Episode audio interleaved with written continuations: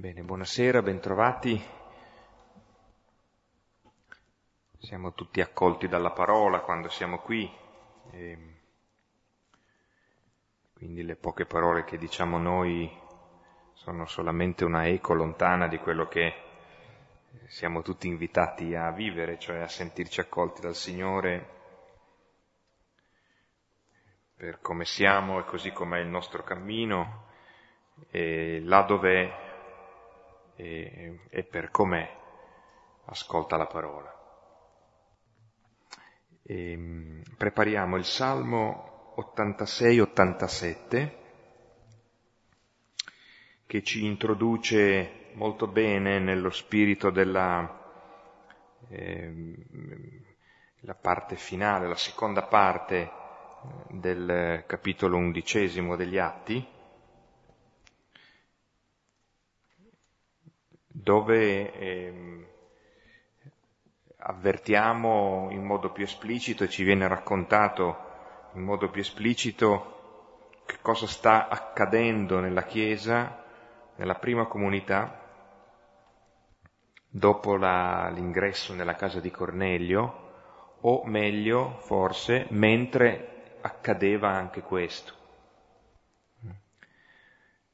La comunità è condotta ad aprirsi in varie forme, in varie maniere. Ecco allora questo salmo, che è una grande lode di Sion, la città di Sion, la città di Gerusalemme, dove tutto trova la sua origine e tutto trova il suo compimento. In, nelle sue espressioni poetiche è un salmo fortemente riassuntivo di tutto il cammino della salvezza e dell'alleanza, perché in Gerusalemme tutti trovano le loro radici, le loro origini e dunque la loro accoglienza, perfino Rahab, che è il grande nemico, personificazione dell'Egitto, oppure Babilonia, che è la terra dell'esilio, tutto quindi, anche la negatività, anche le esperienze più tremende, in qualche modo si ricapitolano e si riscattano nella, nell'accoglienza di Gerusalemme. E lo diciamo due cori, eh, primo alla destra. Le sue fondamenta sono sui monti santi. Il Signore ama le porte di Sion più di tutte le dimore di Giacobbe. Di te si dicono cose stupende, città di Dio. Ricorderò Raab e Babilonia fra quelli che mi conoscono. Ecco, Palestina, Tiro ed Etiopia, tutti là sono nati si dirà di Sion, l'uno e l'altro è nato in essa, e l'Altissimo la tiene salda. Il Signore scriverà nel libro dei popoli, là costui è nato. E danzando canteranno, sono in te tutte le mie sorgenti. Gloria al Padre, al Figlio e allo Spirito Santo. Come era nel principio, ora e sempre, nei secoli dei secoli. Amen.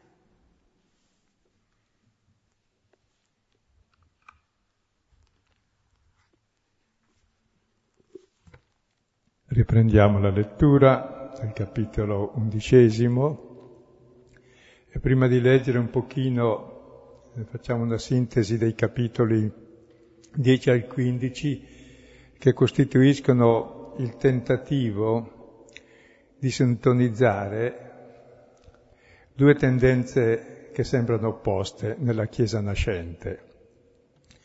L'apertura a tutti gli uomini, non solo a quelli della propria religione, nel rispetto però della diversità di ciascuno. Non è che il diffondersi del cristianesimo eh, ci sarà la celebrazione del 313 della libertà religiosa, cosa molto grande, però anche molto ambigua perché tutte le religioni chiedono la libertà religiosa, ma mi risulta che quasi nessuno la conceda. Non so se c'è qualcuno, perché tutti pensano giustamente che la loro è vera e quindi solo la mia è libera. No.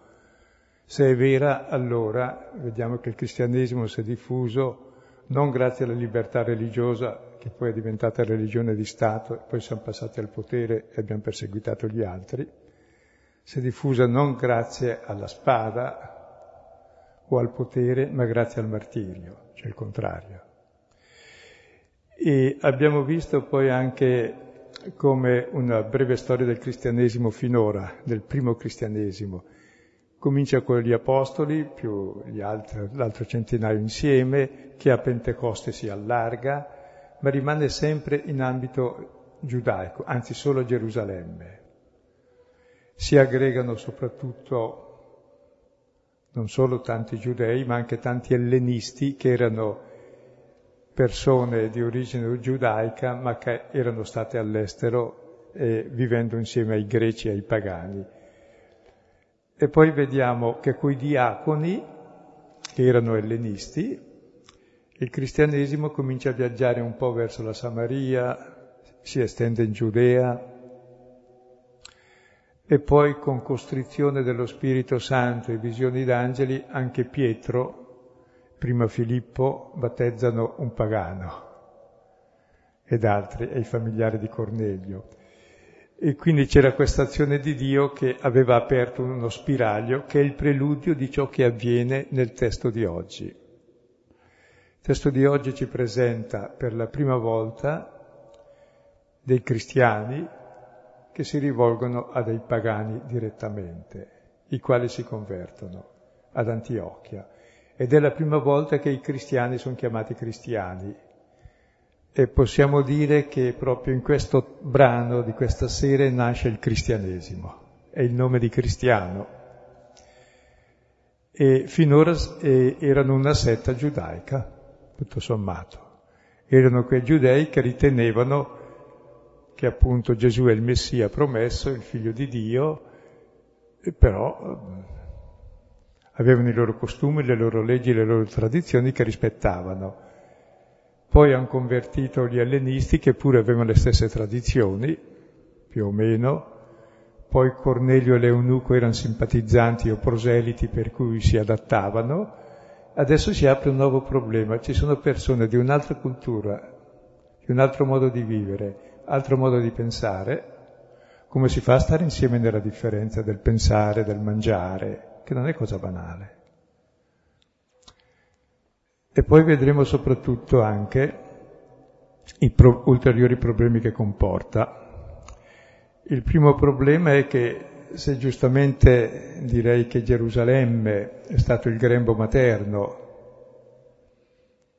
che ci ha generato, ecco, però adesso che ci sono dei cristiani che non sono di origine giudaica, e Già Dio ha cercato di aprire i cristiani anche ai pagani, con, con Cornelio e Filippo, con l'Eunuco, e però non avevano mai preso l'iniziativa.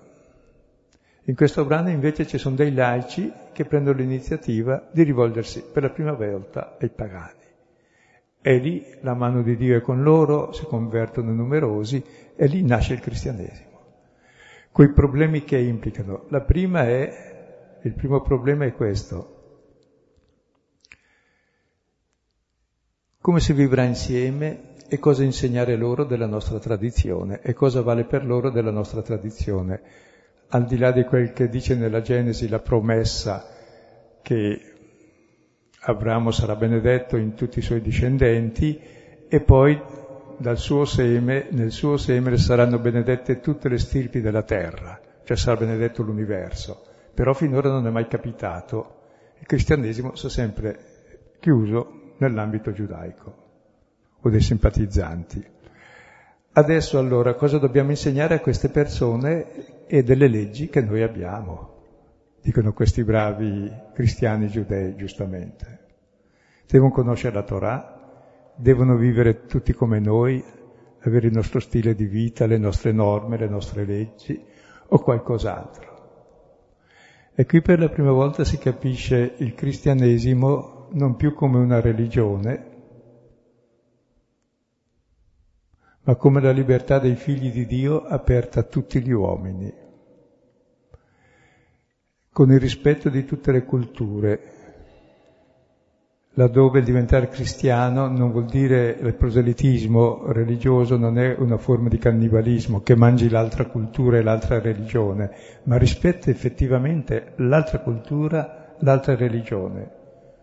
Come Paolo che si è fatto barbaro coi barbari, greco coi greci, vuol dire pagano coi pagani, e giudeo coi giudei, perché a lui non gli interessa né l'una cosa né l'altra né l'altra. Gli interessa il fratello che è figlio di Dio e deve conoscere di essere amato da Dio, dal Padre e vivere anche lui l'unica legge, che è il compendio di tutta la legge, come spiegherà ai Romani, che è l'amore del prossimo. Quindi non è un piccolo problema questo, ancora non risolto oggi perché noi pretendiamo che uno che si fa cristiano impari bene il catechismo, tutto un pacchetto di notizie, di consuetudini, di tradizioni,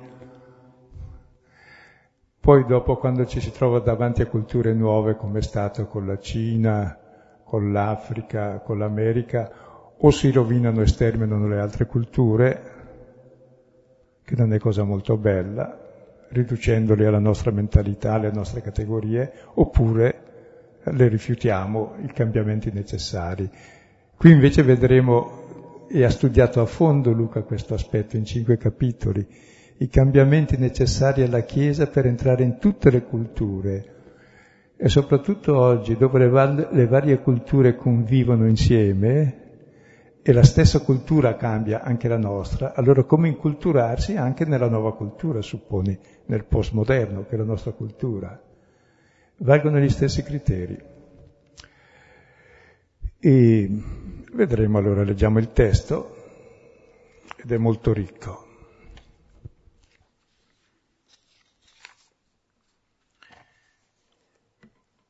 Quelli che, essendo stati disseminati dalla tribolazione abbattuta su Stefano, traversarono sino alla Fenicia e Cipro e Antiochia, a nessuno parlavano la parola se non ai soli giudei. Ora alcuni di loro erano uomini ciprioti e cirenei, i quali, venuti ad Antiochia, parlavano anche ai greci, annunciando la buona notizia il Signore Gesù. E la mano del Signore era con loro, e un gran numero, avendo creduto, si volse al Signore. Ora la parola su di loro fu udita dagli orecchi della Chiesa che era in Gerusalemme, e inviarono Barnaba per passare fino ad Antiochia. Egli, essendo giusto e avendo visto la grazia di Dio, si rallegrò ed esortava tutti a, rima- a rimanere con il Signore, con il proposito del cuore, perché era uomo buono e pieno di Spirito Santo e di fede. E numerosa folla si aggiunse al Signore. Ora uscì per Tarso per cercare Paolo e trovatolo lo condusse ad Antiochia Ora avvenne loro di stare insieme per un anno intero nella Chiesa e istruire molta folla. E per la prima volta ad Antiochia i discepoli furono nominati cristiani. Ora in quei giorni scesero profeti da Gerusalemme ad Antiochia. Ora levatosi uno di loro, di nome Agabo, indicò per mezzo dello Spirito Santo che stava per venire una grande carestia sull'intero mondo abitato che avvenne sotto Claudio.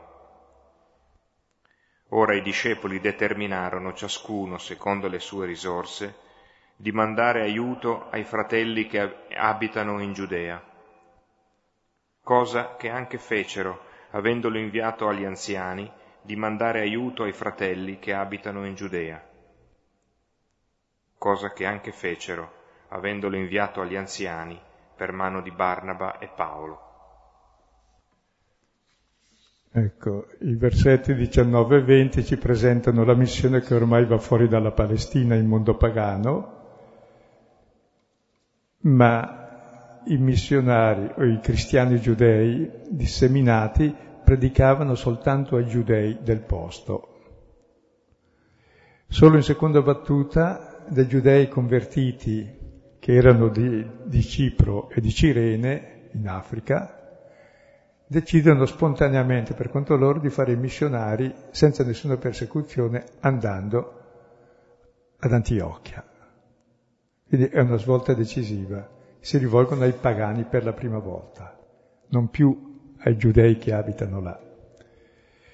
E così nasce la Chiesa ed è, ed è l'ultimo, direi, la, la svolta decisiva per la Chiesa, perché finora il cristianesimo si era diffuso semplicemente a Pentecoste, già c'è stato un buon numero per la forza della, dello Spirito che ha pervaso gli apostoli che parlavano come ubriachi, diceva la gente, ma invece erano sobri e si è convertita tante persone. E in Gerusalemme era continuata abbastanza una certa conversione fino a quando viene fuori Stefano, uno dei diaconi, ellenista, prima di lui anche Filippo, che comincia a dar fastidio.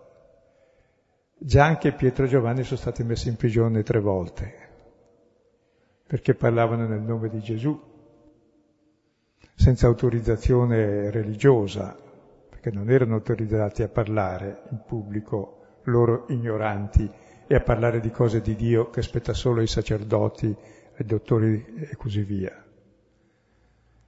Quindi già loro erano stati in prigione ma venivano liberati, mentre invece comincia una persecuzione, tra l'altro scatenata da Paolo,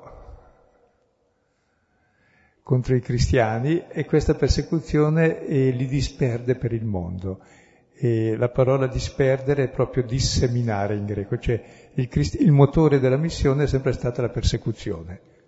Vanno in un altro posto semplicemente perché, per, non, per sfuggire alla morte alla persecuzione e dove vanno diventano seme. Ecco, questo mh, il motore primo della missione. Il motore secondo, con grande fatica, è Dio che si impegna con Pietro e con lo Spirito Santo e con l'angelo Cornelio per smuoverlo ad andare in missione eh, verso i pagani. E con Filippo è l'angelo eh, che gli dice è lo spirito che gli dice di andare su quella strada e incontra, dove c'è nessuno e incontra l'eunuco che poi battezza. Quindi in fondo non è mai stato un programma centrale della Chiesa l'evangelizzazione e la missione.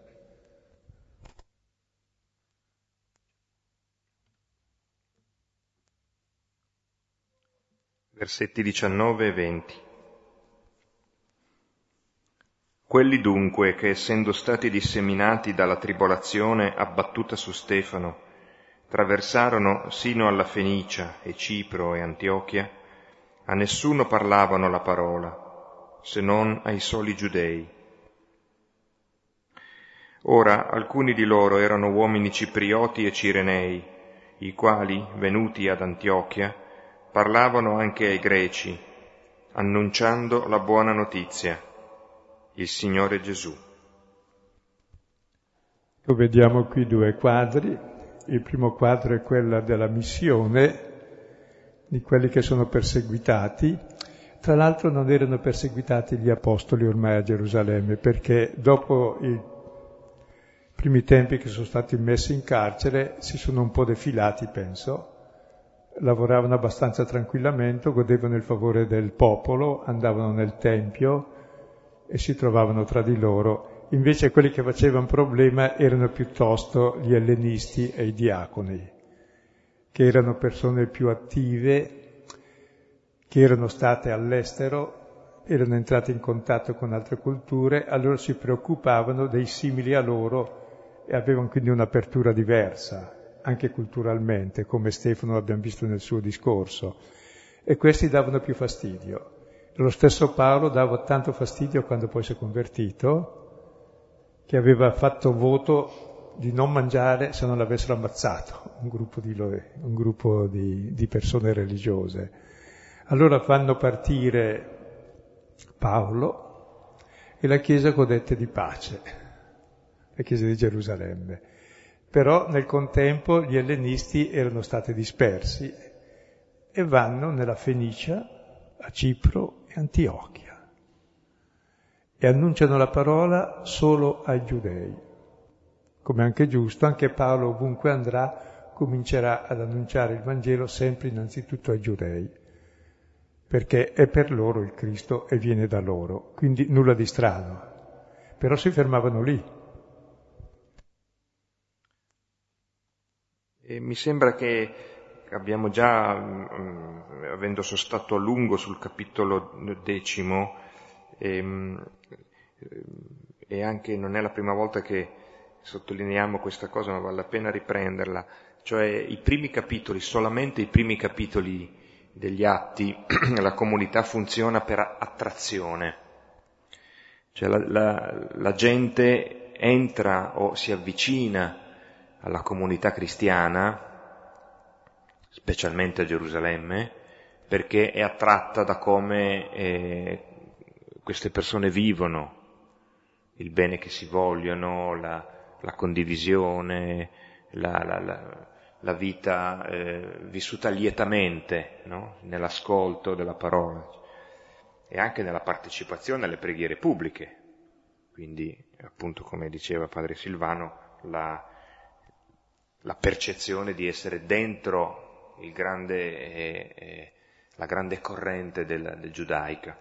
Poi, do, con la dispersione, con la persecuzione scoppiata con la morte di Stefano, da quel momento in poi la, la comunità non funzionerà più per attrazione, ma per dispersione. E allora è, è più la logica del, eh, de, del, seme che cade là dove, dove l'Apostolo va, dove l'inviato va, portando la parola con sé.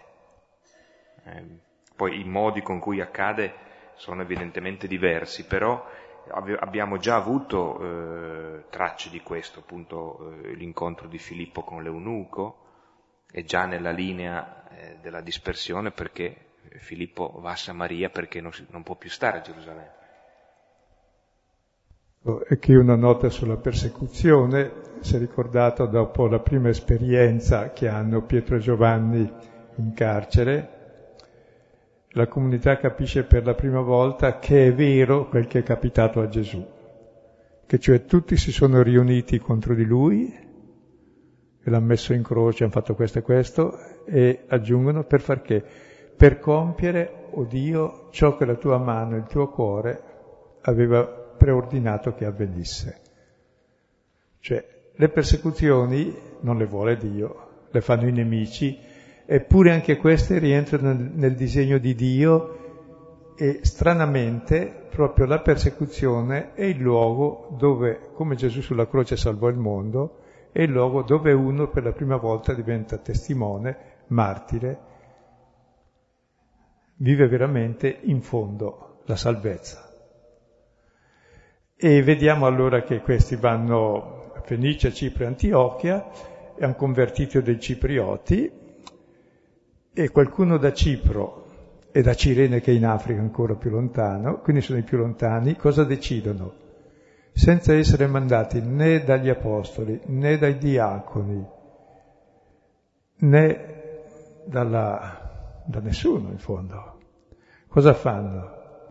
Venuti ad Antiochia, non si sa, magari sono andati anche per affari, non so, perché da Cipro viaggiano molto anche a Cirene.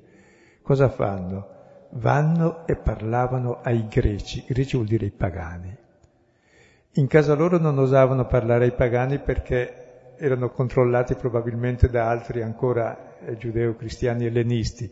Invece all'estero, per la prima volta questi che erano a Cipro e a Cirene, decidono, loro che sono dei laici, non apostoli, non chiamati, non discepoli, semplici credenti, decidono di parlare, annunciare la buona notizia ai greci, ai pagani, dicendo che Dio è Gesù, il Signore è Gesù. È bello, è così che il cristianesimo si è diffuso. Non si è diffuso per una propulsione dal centro, organizzata dal vertice. Il vertice è stato sempre mosso dalle persecuzioni per diffondersi, mentre l'iniziativa parte dalla base. Sono stati dei mercanti che dovevano viaggiare, dicono, e perché non annunciare il Vangelo anche a loro?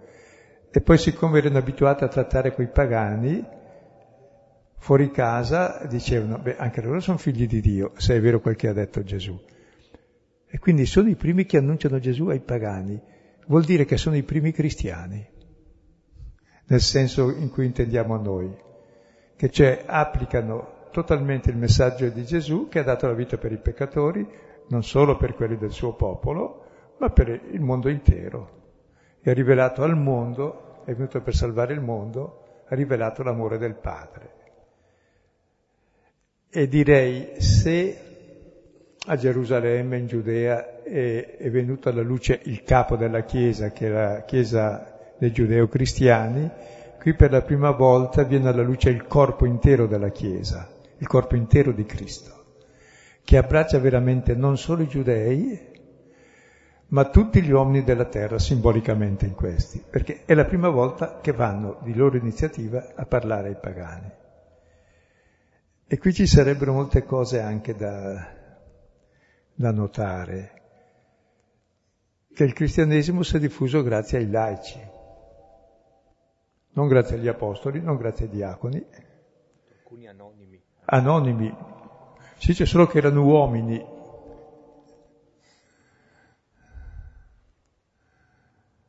È molto bello.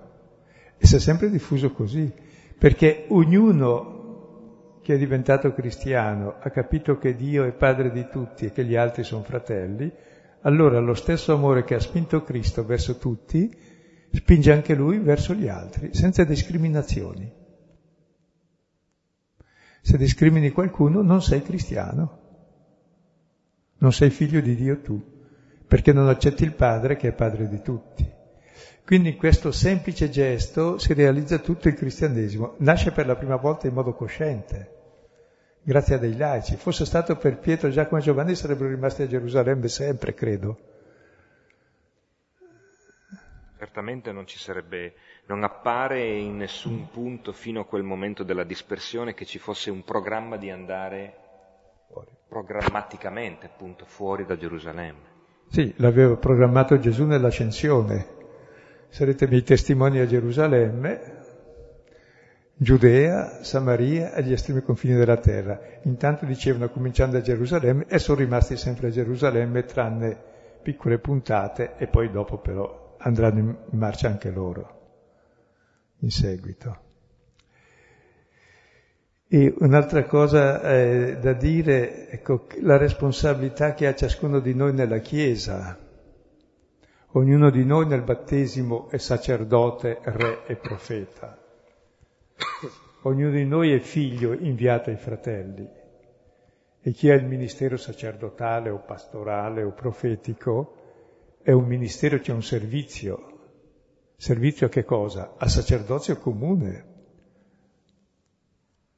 alla missione comune di ogni persona.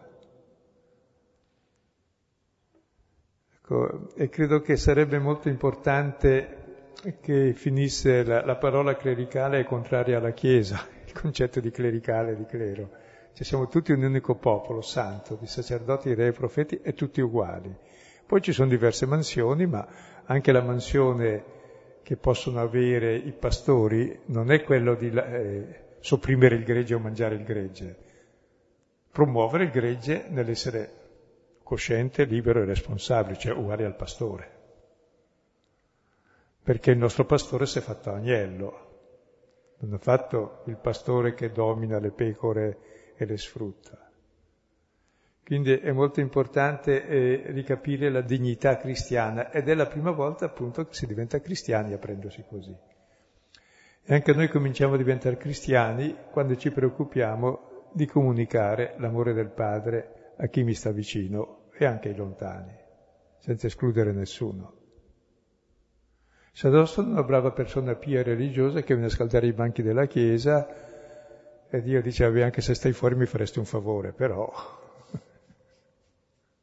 Siccome Dio ha un grave difetto che è paziente, longanimo e misericordioso, tollera tutto. E invece proprio si diventa cristiani in questa svolta. Come vedete è stata una lentissima maturazione all'interno della Chiesa, ci è voluto del tempo. Poi si porranno dei problemi che vedremo nei capitoli successivi, cioè come si fa a fare comunione con gli altri che sono di culture diverse senza sopprimerle. Mi veniva solo in mente questo, si può buttarlo lì per arricchire la riflessione, la preghiera Certo in questa visione di popolo che emerge eh, dalla, dalla, lettura degli atti eh, fa quantomeno interrogare un, appunto un certo clericalismo eh, che di fatto ha ripristinato la casta sacerdotale, dimenticando che il sacerdozio ministeriale appunto è al servizio del sacerdozio comune,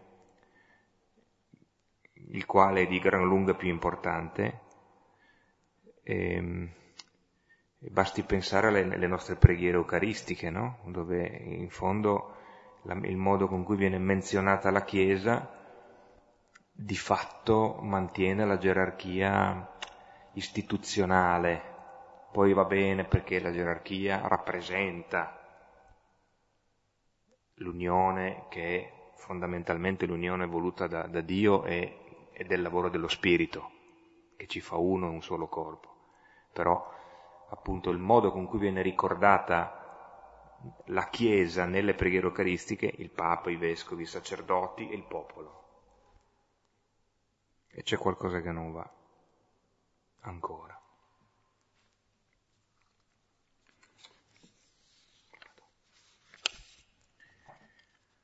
E la mano del Signore era con loro, e un gran numero, avendo creduto, si volse al Signore. Ora la parola su di loro fu udita dagli orecchi della Chiesa che era in Gerusalemme e inviarono Barnaba per passare fino ad Antiochia. Egli, essendo giusto e avendo visto la grazia di Dio, si rallegrò ed esortava tutti a rimanere con il Signore, con il proposito del cuore, perché era uomo buono e pieno di Spirito Santo e di fede, e numerosa folla si aggiunse al Signore. Ecco, è Dio stesso che agisce con queste persone che vanno spontaneamente, con questi laici, ad evangelizzare ad Antiochia. E dice che un gran numero ha creduto. Ecco, dice semplicemente la parola che ha creduto, ha creduto evidentemente all'annuncio, alla testimonianza di questi, alla loro vita, ci ha riflettuto e hanno aderito a Cristo, ma dice semplicemente han creduto, cioè la fede. E poi si convertì al Signore, vuol dire che cominciarono anche una vita nuova, ponendo al centro della loro esistenza l'amore del Padre per i fratelli, cioè la vita nuova in Cristo nello Spirito. Quindi senza tante storie strutture, con gran semplicità, hanno creduto e si convertono e diventano cristiani. E quando a Gerusalemme sentono questo, ricordate che quelli di Gerusalemme avevano messo sotto inchiesta anche Pietro perché era entrato in casa di un pagano.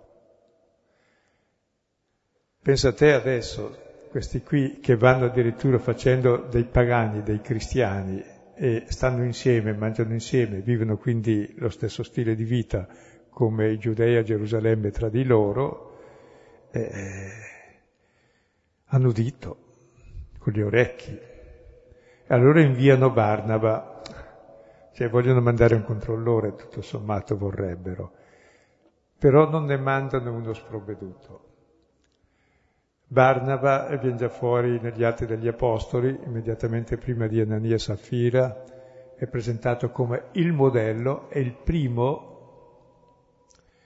dopo la Pasqua, che non, è, che non è nominato nei Vangeli, che fa come gli Apostoli, da tutto ai fratelli. Ed è soprannominato il giusto, cioè è giusto, scusate, ed è soprannominato e, e il suo nome è Giuseppe e Barnaba vuol dire figlio della consolazione o dell'esortazione. E qui poi si danno le definizioni di Barnaba, molto belle, che vengono fuori nel Vangelo di Luca, parlando eh, soprattutto di Maria. Si parla di grazia, di rallegrarsi, l'essere con, di Spirito Santo, della fede, cioè di tutte quelle, sono gli attributi che vengono fuori nell'annunciazione a Maria sostanzialmente. Perché veramente qui eh, direi che Barnaba è una figura materna, è quello che genera la Chiesa pagana, il Cristo totale.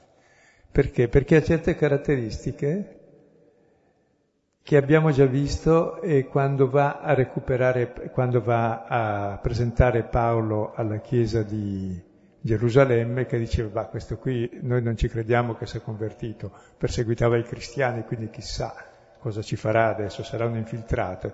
Invece lui lo presenta alla chiesa e è garante lui. Poi il suo stesso nome, Giuseppe, vuol dire Dio aggiunga. E questo Barnaba è una persona che sta sempre aggiunta col qualche d'un altro.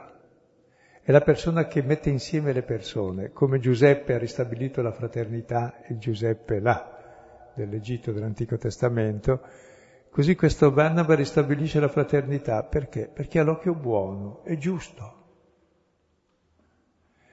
Mentre quelli di Gerusalemme non avevano fatto caso che Pietro era stato da Cornelio, era sceso lo Spirito Santo, beh, Spirito Santo non importa. Quel che importa è che tu hai mangiato con loro che non sono circoncisi, questo importa. Qui invece Barnaba nessuno di questi ragionamenti. Ha visto la grazia di Dio. Gli altri hanno visto la trasgressione della legge, perché avevano in testa la legge. Questo invece ha in testa il bene delle persone, ha in testa la grazia di Dio e vede la grazia di Dio. Le stesse parole dell'annunciazione escono tre volte la parola grazia e gioia.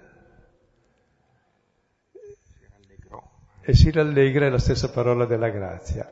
Invece di essere indispettito che anche loro hanno lo Spirito Santo, come era capitato precedentemente, si rallegra la gioia, e poi li esorta.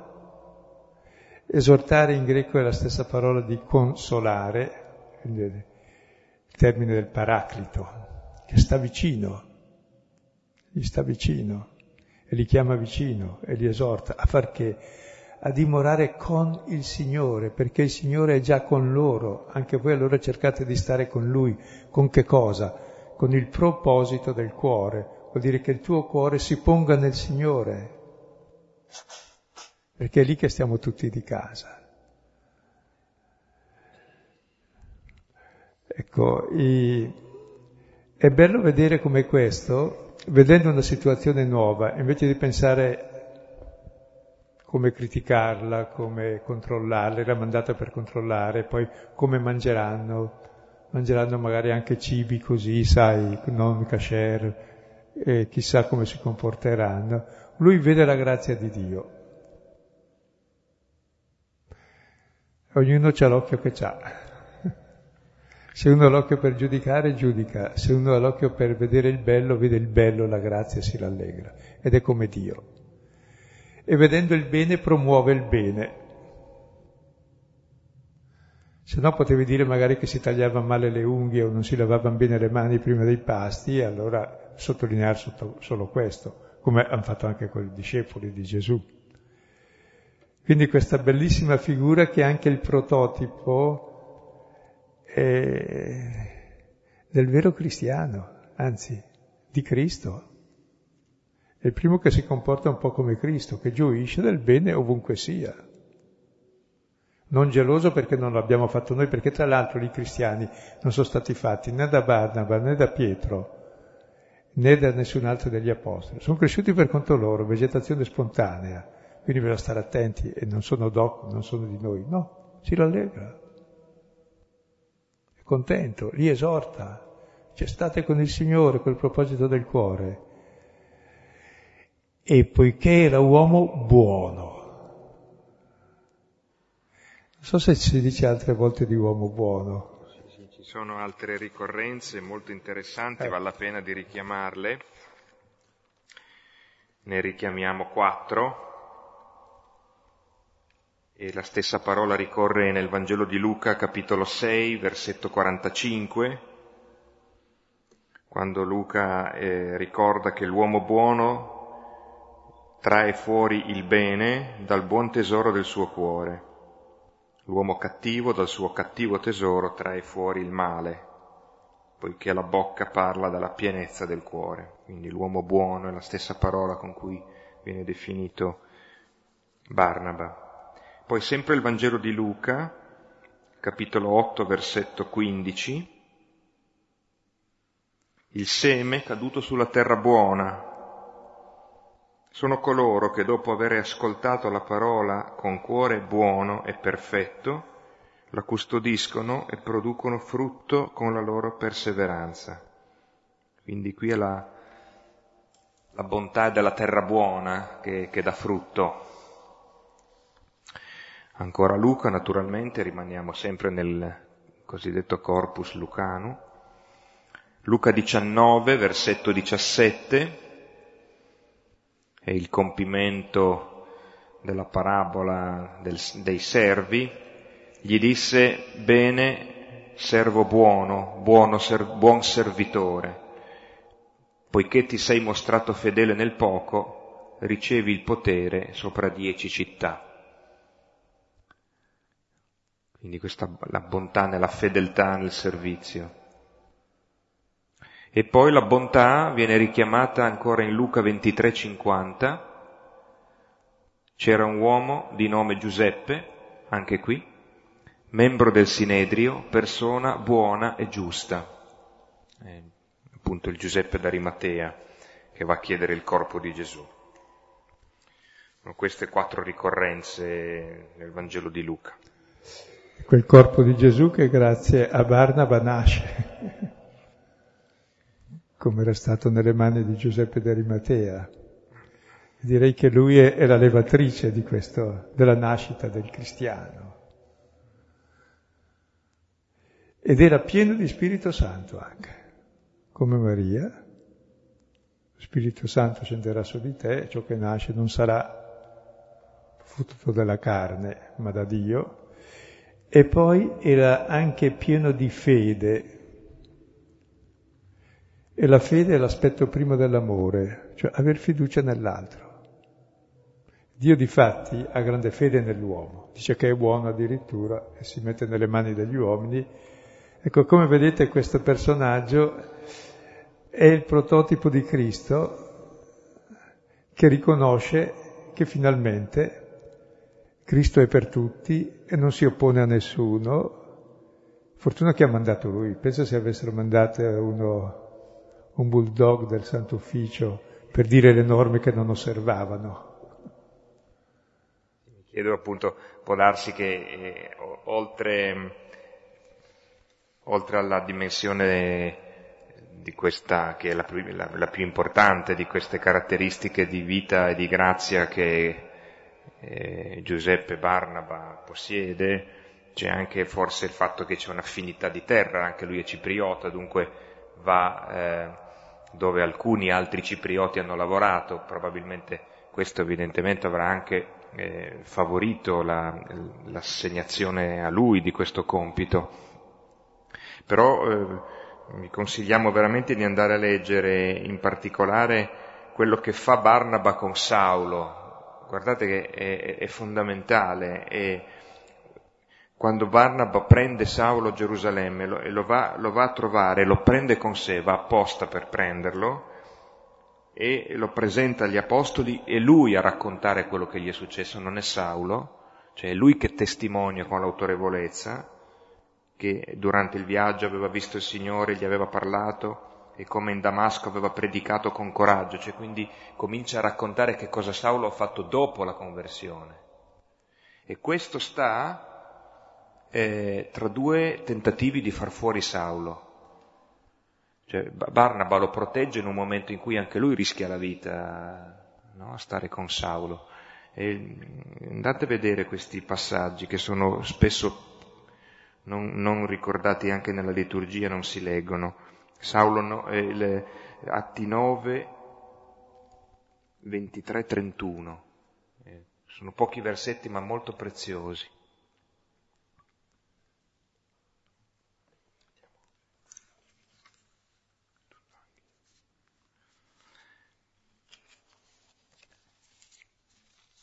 Ora uscì per Tarso per cercare Paolo e trovatolo lo condusse ad Antiochia. Ora avvenne loro di stare insieme per un anno intero nella chiesa e istruire molta folla, e per la prima volta ad Antiochia i discepoli furono nominati cristiani. Ora in quei giorni scesero profeti da Gerusalemme ad Antiochia, Ora, levatosi uno di loro, di nome Agabo, indicò per mezzo dello Spirito Santo che stava per venire una grande carestia sull'intero mondo abitato che avvenne sotto Claudio. Ora i discepoli determinarono ciascuno secondo le sue risorse di mandare aiuto ai fratelli che abitano in Giudea, cosa che anche fecero, avendolo inviato agli anziani di mandare aiuto ai fratelli che abitano in Giudea, cosa che anche fecero, avendolo inviato agli anziani per mano di Barnaba e Paolo. Ecco, vediamo adesso questa apertura al protagonista della seconda parte degli atti. Barnaba va a pescare Paolo, lo trova e lo conduce ad Antiochia per portare avanti l'evangelizzazione dei pagani. E stanno insieme per un anno intero. Comincia la collaborazione tra gli apostoli. Paolo è sempre stato associato almeno a un altro, non andava mai da solo, o anche più di uno. E qui comincia questa collaborazione dove stanno in due, come Gesù mandò i suoi apostoli a due a due, così questi vanno a due a due, non vanno a fare una loro impresa personale, ma vanno in due perché sono fratelli e così testimoniano il Padre. L'importante è questo essere a due, non è l'opera mia, l'opera sua, è l'opera di Dio che si fa. E già in due si dà la testimonianza di ciò che si annuncia, cioè si dà testimonianza di fraternità. Per questo è essenziale essere non da soli. E stanno insieme per un anno intero a istruire molta folla, Molto bello questo stare insieme per proporre la parola insieme agli altri. E il risultato è che per la prima volta i discepoli d'Antiochia furono nominati cristiani, dove la parola nominare vuol dire, sì, chiamati, ma anche nominato a una funzione, a un incarico. Cioè per la prima volta hanno l'incarico, la funzione di essere cristiani, cioè di essere come Cristo, aperti a tutti gli uomini. Quindi nasce il cristianesimo proprio qui, Antiochia. Ecco, questo nome così dolce che si rifà a Cristo, al Salvatore, si realizza veramente, nasce il cristianesimo qui. Ancora piccolo, dovrà crescere, però oltre la testa che era appunto fatto dai giudei, c'è anche il corpo che è fatto da tutto il resto dell'umanità, perché siamo tutti fratelli, altrimenti non c'è cristianesimo. C'è solo la promessa ad Abramo, ma che resta ancora solo promessa ad Abramo non realizzata. Qui invece si realizza per la prima volta la promessa ad Abramo totale. Benedetto la discendenza di Abramo e nella sua discendenza benedette tutte le stirpi della terra e comincia qui ad Antiochia. E poi c'è un'altra scena molto breve, la accenniamo solo, che vengono dei profeti da Gerusalemme, e un certo Agabo dice che verrà una grande carestia, cosa che avvenne, sottolinea Luca, e allora i discepoli di Antiochia determinano di aiutare, di mandare un servizio, di essere diaconi di quelli di Gerusalemme lo mettono apposta per dire che la Chiesa dei pagani già è in comunione con quella di Gerusalemme. E non si è veramente fratelli se le borse non sono sorelle. Cioè, cominciano, è il loro modo per vivere effettivamente la solidarietà e la diaconia. E aggiunto non a caso la comunione vera è quella concreta, non quella ide- ideologica. E quindi subito, come a Gerusalemme mettevano in comune i loro beni, loro li aiutano mettendo insieme quello che possono dare per aiutarli, per indicare proprio che la Chiesa è unica e allora nasce il corpo proprio fatto del capo e delle varie membra. Per questo sono cristiani. Se no c'è solo la testa di Cristo, il corpo di Cristo decapitato. Ecco, questo piccolo testo così eh, molto curato da Luca perché, e che continuerà poi a sviluppare, perché è la prima volta che la Chiesa si apre direttamente ai pagani e fa vedere qual è il modo e come questi entrano in comunione e poi vedremo la questione appunto che emergeranno nei capitoli successivi che poi apriranno totalmente alla predicazione di Paolo. Sottolineerei proprio solo questi due, due, aspetti. Uno che è il secondo le sue risorse, ciascuno viene invitato a dare eh, come, come, singoli, come comunità, come aiuto alla Giudea, ai fratelli della Giudea, secondo quello che può e, ed è esattamente il criterio della, de, della condivisione del, dei due ritratti di Atti 2 e Atti 4, in cui nessuno era bisognoso perché riceveva secondo le sue necessità. E, e poi da non, da non trascurare il fatto che questa parte del capitolo undicesimo comincia con la menzione di una persecuzione e finisce con la menzione di una grande carestia. E qui eh, si può, ognuno anche, eh, cioè dietro sta il modo con cui ognuno vive le, le fatiche della vita, no? le, le cose che vanno in maniera veramente storta. Che sia stato ucciso Stefano è veramente una sciagura, in un certo senso è il modo con cui la si vive che la fa diventare un'occasione di evangelizzazione. Che ci sia una grande carestia, che la gente soffra la, la fame, non è bello, ma il modo con cui viene vissuto diventa un'occasione di estendere e rafforzare la fraternità.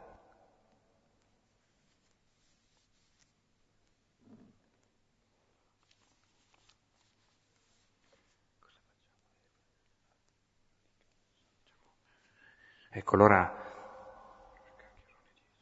eh, fa, mm, facciamo questo tempo sempre consueto di, di risonanze, di domande, di riflessioni vostre, ehm, così se, fa, invitiamo anche a farle con un certo coraggio, con sintesi, in maniera tale che si possa eh, veramente andare nell'ordine dell'approfondimento.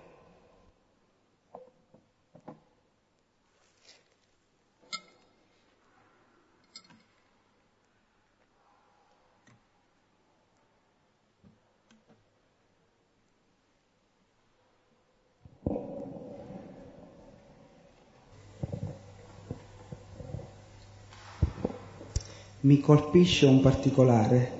Sin dall'origine la Chiesa Madre, che Gerusalemme, che in teoria dovrebbe generare i figli, è mantenuta dai figli sin dall'origine. Mi spiego.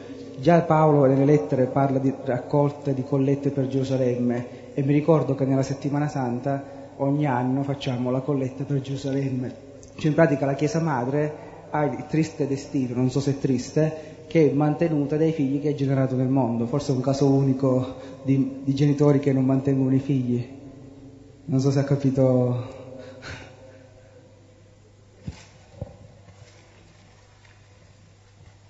Sì, anche perché la Chiesa si era diffusa non come adesso perché ci sono i mezzi per la divulgazione, ma in altro modo attraverso la persecuzione.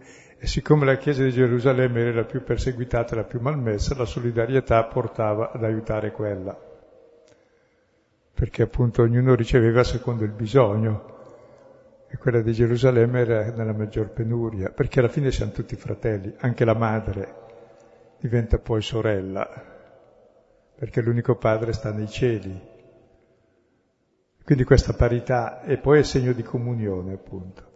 Ed è anche una forma di riconoscenza eh, a coloro dai quali hai ricevuto la fede. Se sono nel bisogno, come, come i genitori, appunto, se sono nel bisogno, non è che li butti via. Appunto. Riconosci il grande dono che ti hanno fatto di darti la vita e quindi sei molto attento con loro. Credo che sia da leggere in questo termine proprio.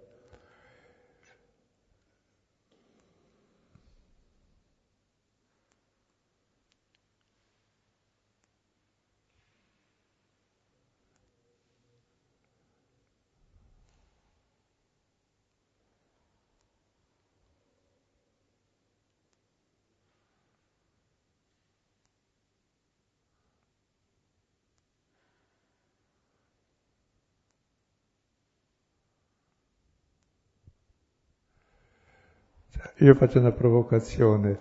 Vi sembra che noi siamo cristiani realmente, cioè siamo aperti veramente a tutti, a tutte le culture, senza imporre le nostre idee, le nostre regole, le nostre leggi, adattandoci noi a loro. E poi non solo cristiani ma cattolici, cioè universali.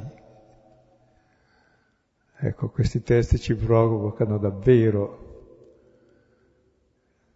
c'è una diffusione del cristianesimo non bella, che è quella ideologica oppure quella di sopprimere le altre culture, come si fa sempre, insomma.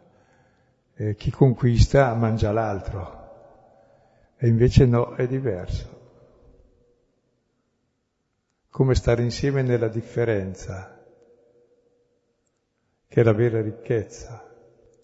E non è che uno invade l'altro ma i doni si mettono in comune e i limiti diventano luogo di reciproca accettazione e aiuto.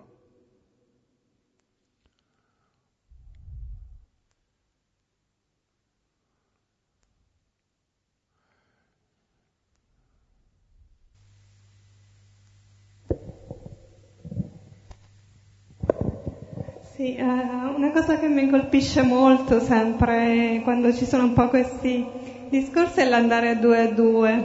Sarà che è una cosa che vivo anche sul lavoro a volte con un po' di difficoltà, nel senso che questo spirito di cooperazione, di pensare che bisogna essere in due o anche in tre a fare qualcosa, è non sempre ben scontato, insomma, no? perché sul lavoro spesso uno c'è chi vuole emergere, chi vuole dire ah questo è il mio progetto, la mia cosa, per cui sempre cioè, quello che mi porto da questi incontri è, è soprattutto questo messaggio, no? perché è difficile anche cambiare una mentalità che è abbastanza dominante, dove appunto c'è sempre l'uno, il singolo, che deve emergere rispetto invece ad una logica di cooperazione. Insomma, questo andare due a due è qualcosa che sempre mi piace, mi porto volentieri a casa. Ecco, devo dire questo. È fondamentale questo perché in genere noi mettiamo uno contro l'altro per farli rendere di più. Così si mangiano a vicenda, mentre invece proprio due insieme, lì è il divino, che stiano insieme. E Barnaba è il prototipo proprio.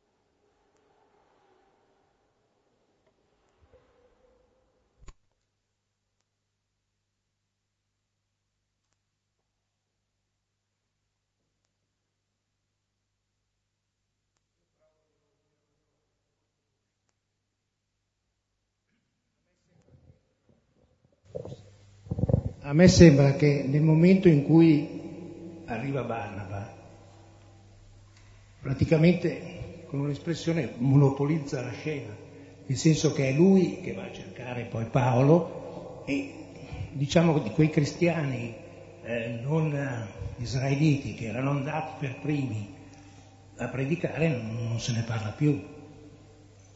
Cioè è come se a un certo punto la Chiesa di Gerusalemme si, dire, si sostituisse a coloro che invece erano andati per primi. Ah, e quindi è una specie di... Tanto è vero che lui rimane lì un altro anno con Paolo. Sì, e poi se ne vanno. Sì, per rafforzare nella fede eh, sarà lo stile di Paolo che ha girato il mondo e non si è mai appropriato di nessuna chiesa.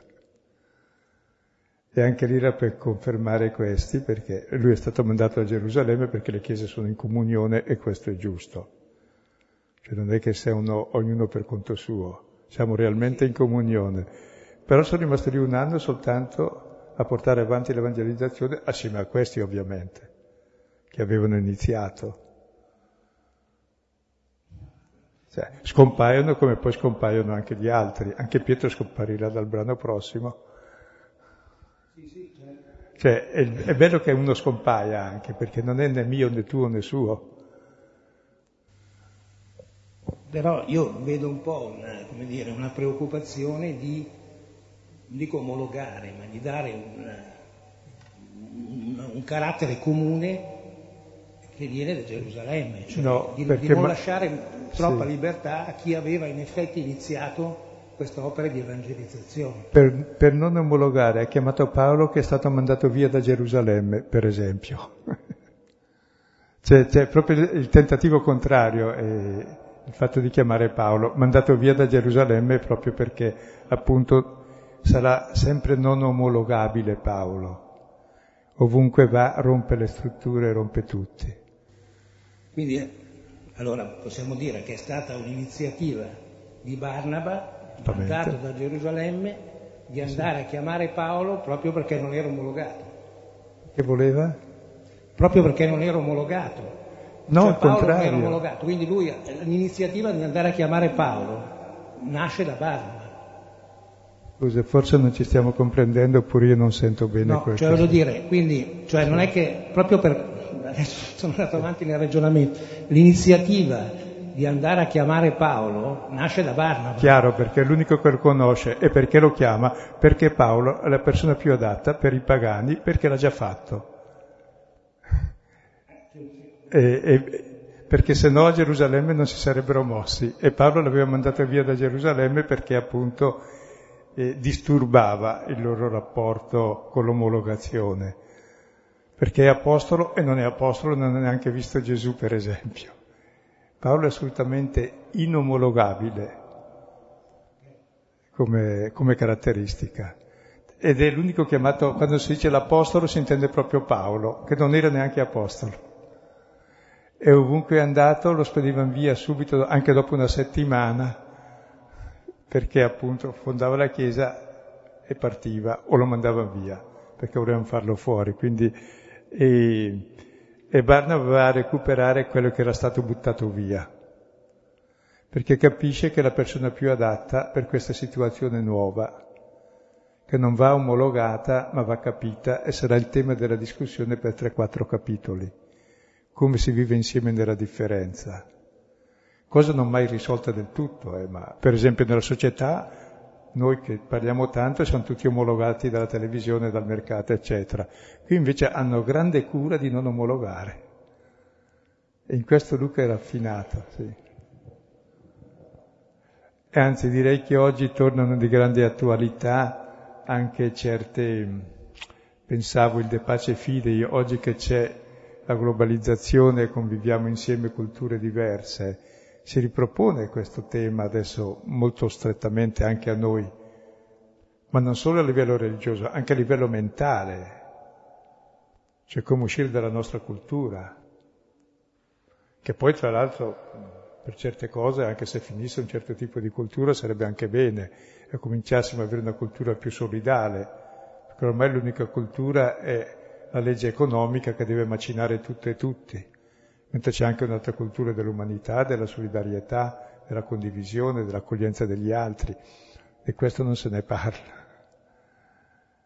Ecco. E questa invece è la cultura fondamentale di Paolo, che centra tutto il cristianesimo non sulla legge, ma sull'amore e sulla fiducia che può essere l'unico cemento possibile appunto al di là di tutte le differenze culturali. Ed è per questo che ha preso Paolo, che tra l'altro, mm, sì, già si era notificato abbastanza bene.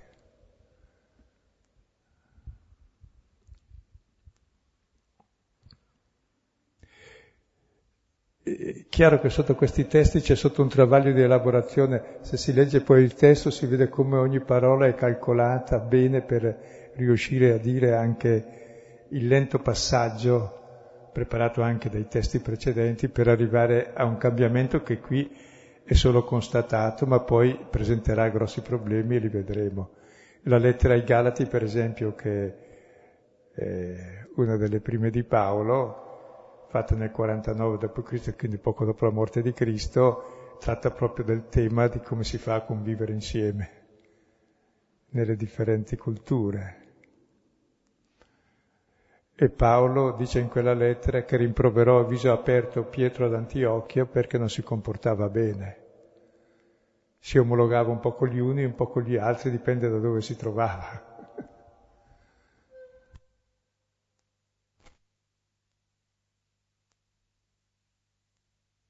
Cioè, se voi notate questo è il problema fondamentale che non è mai risolto perché non solo ci sono nuove culture sempre che si presentano, ma la nostra cultura attuale è sempre nuova e altra rispetto a se stessa nel postmoderno.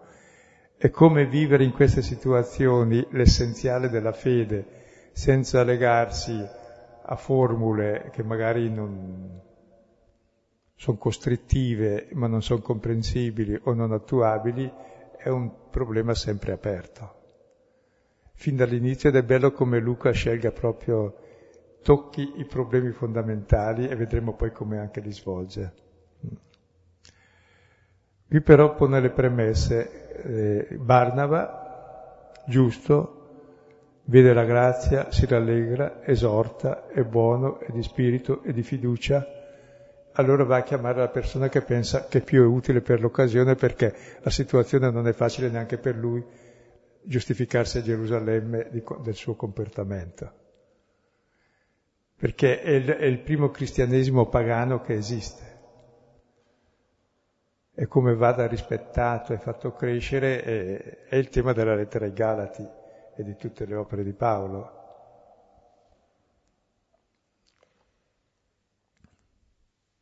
È nata tutta la teologia da questo, da questo incontro. Sì.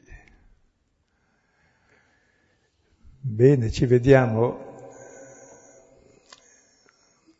Ci vediamo lunedì e poi eh, annunciamo, poi lo ripeteremo bene lunedì anche per tutti quelli che sono già dovuti andare, che mm, faremo una pausa il 5 di novembre e poi invece riprenderemo il 12 novembre fino al 17 dicembre, ininterrottamente fino a prima di Natale. E la volta prossima vedremo che passiamo da Paolo arrivato a Antiochia, torniamo a Pietro che poi scompare e va via da Gerusalemme e lascia il campo a Paolo che va altrove. Quindi c'è quasi come una dissolvenza no, del, da un apostolo. da un apostolo all'altro e dalla Chiesa madre alle Chiese figlie. Padre nostro, che sei nei cieli, sia santificato il tuo nome, venga il tuo regno, sia fatta la tua volontà, come in cielo così in terra. Dacci oggi il nostro pane quotidiano e rimetti a noi i nostri debiti, come noi li rimettiamo ai nostri debitori, e non ci abbandonare nella tentazione, ma liberaci dal male Padre, del Figlio e dello Spirito Santo. Bene, buonanotte e arrivederci lunedì.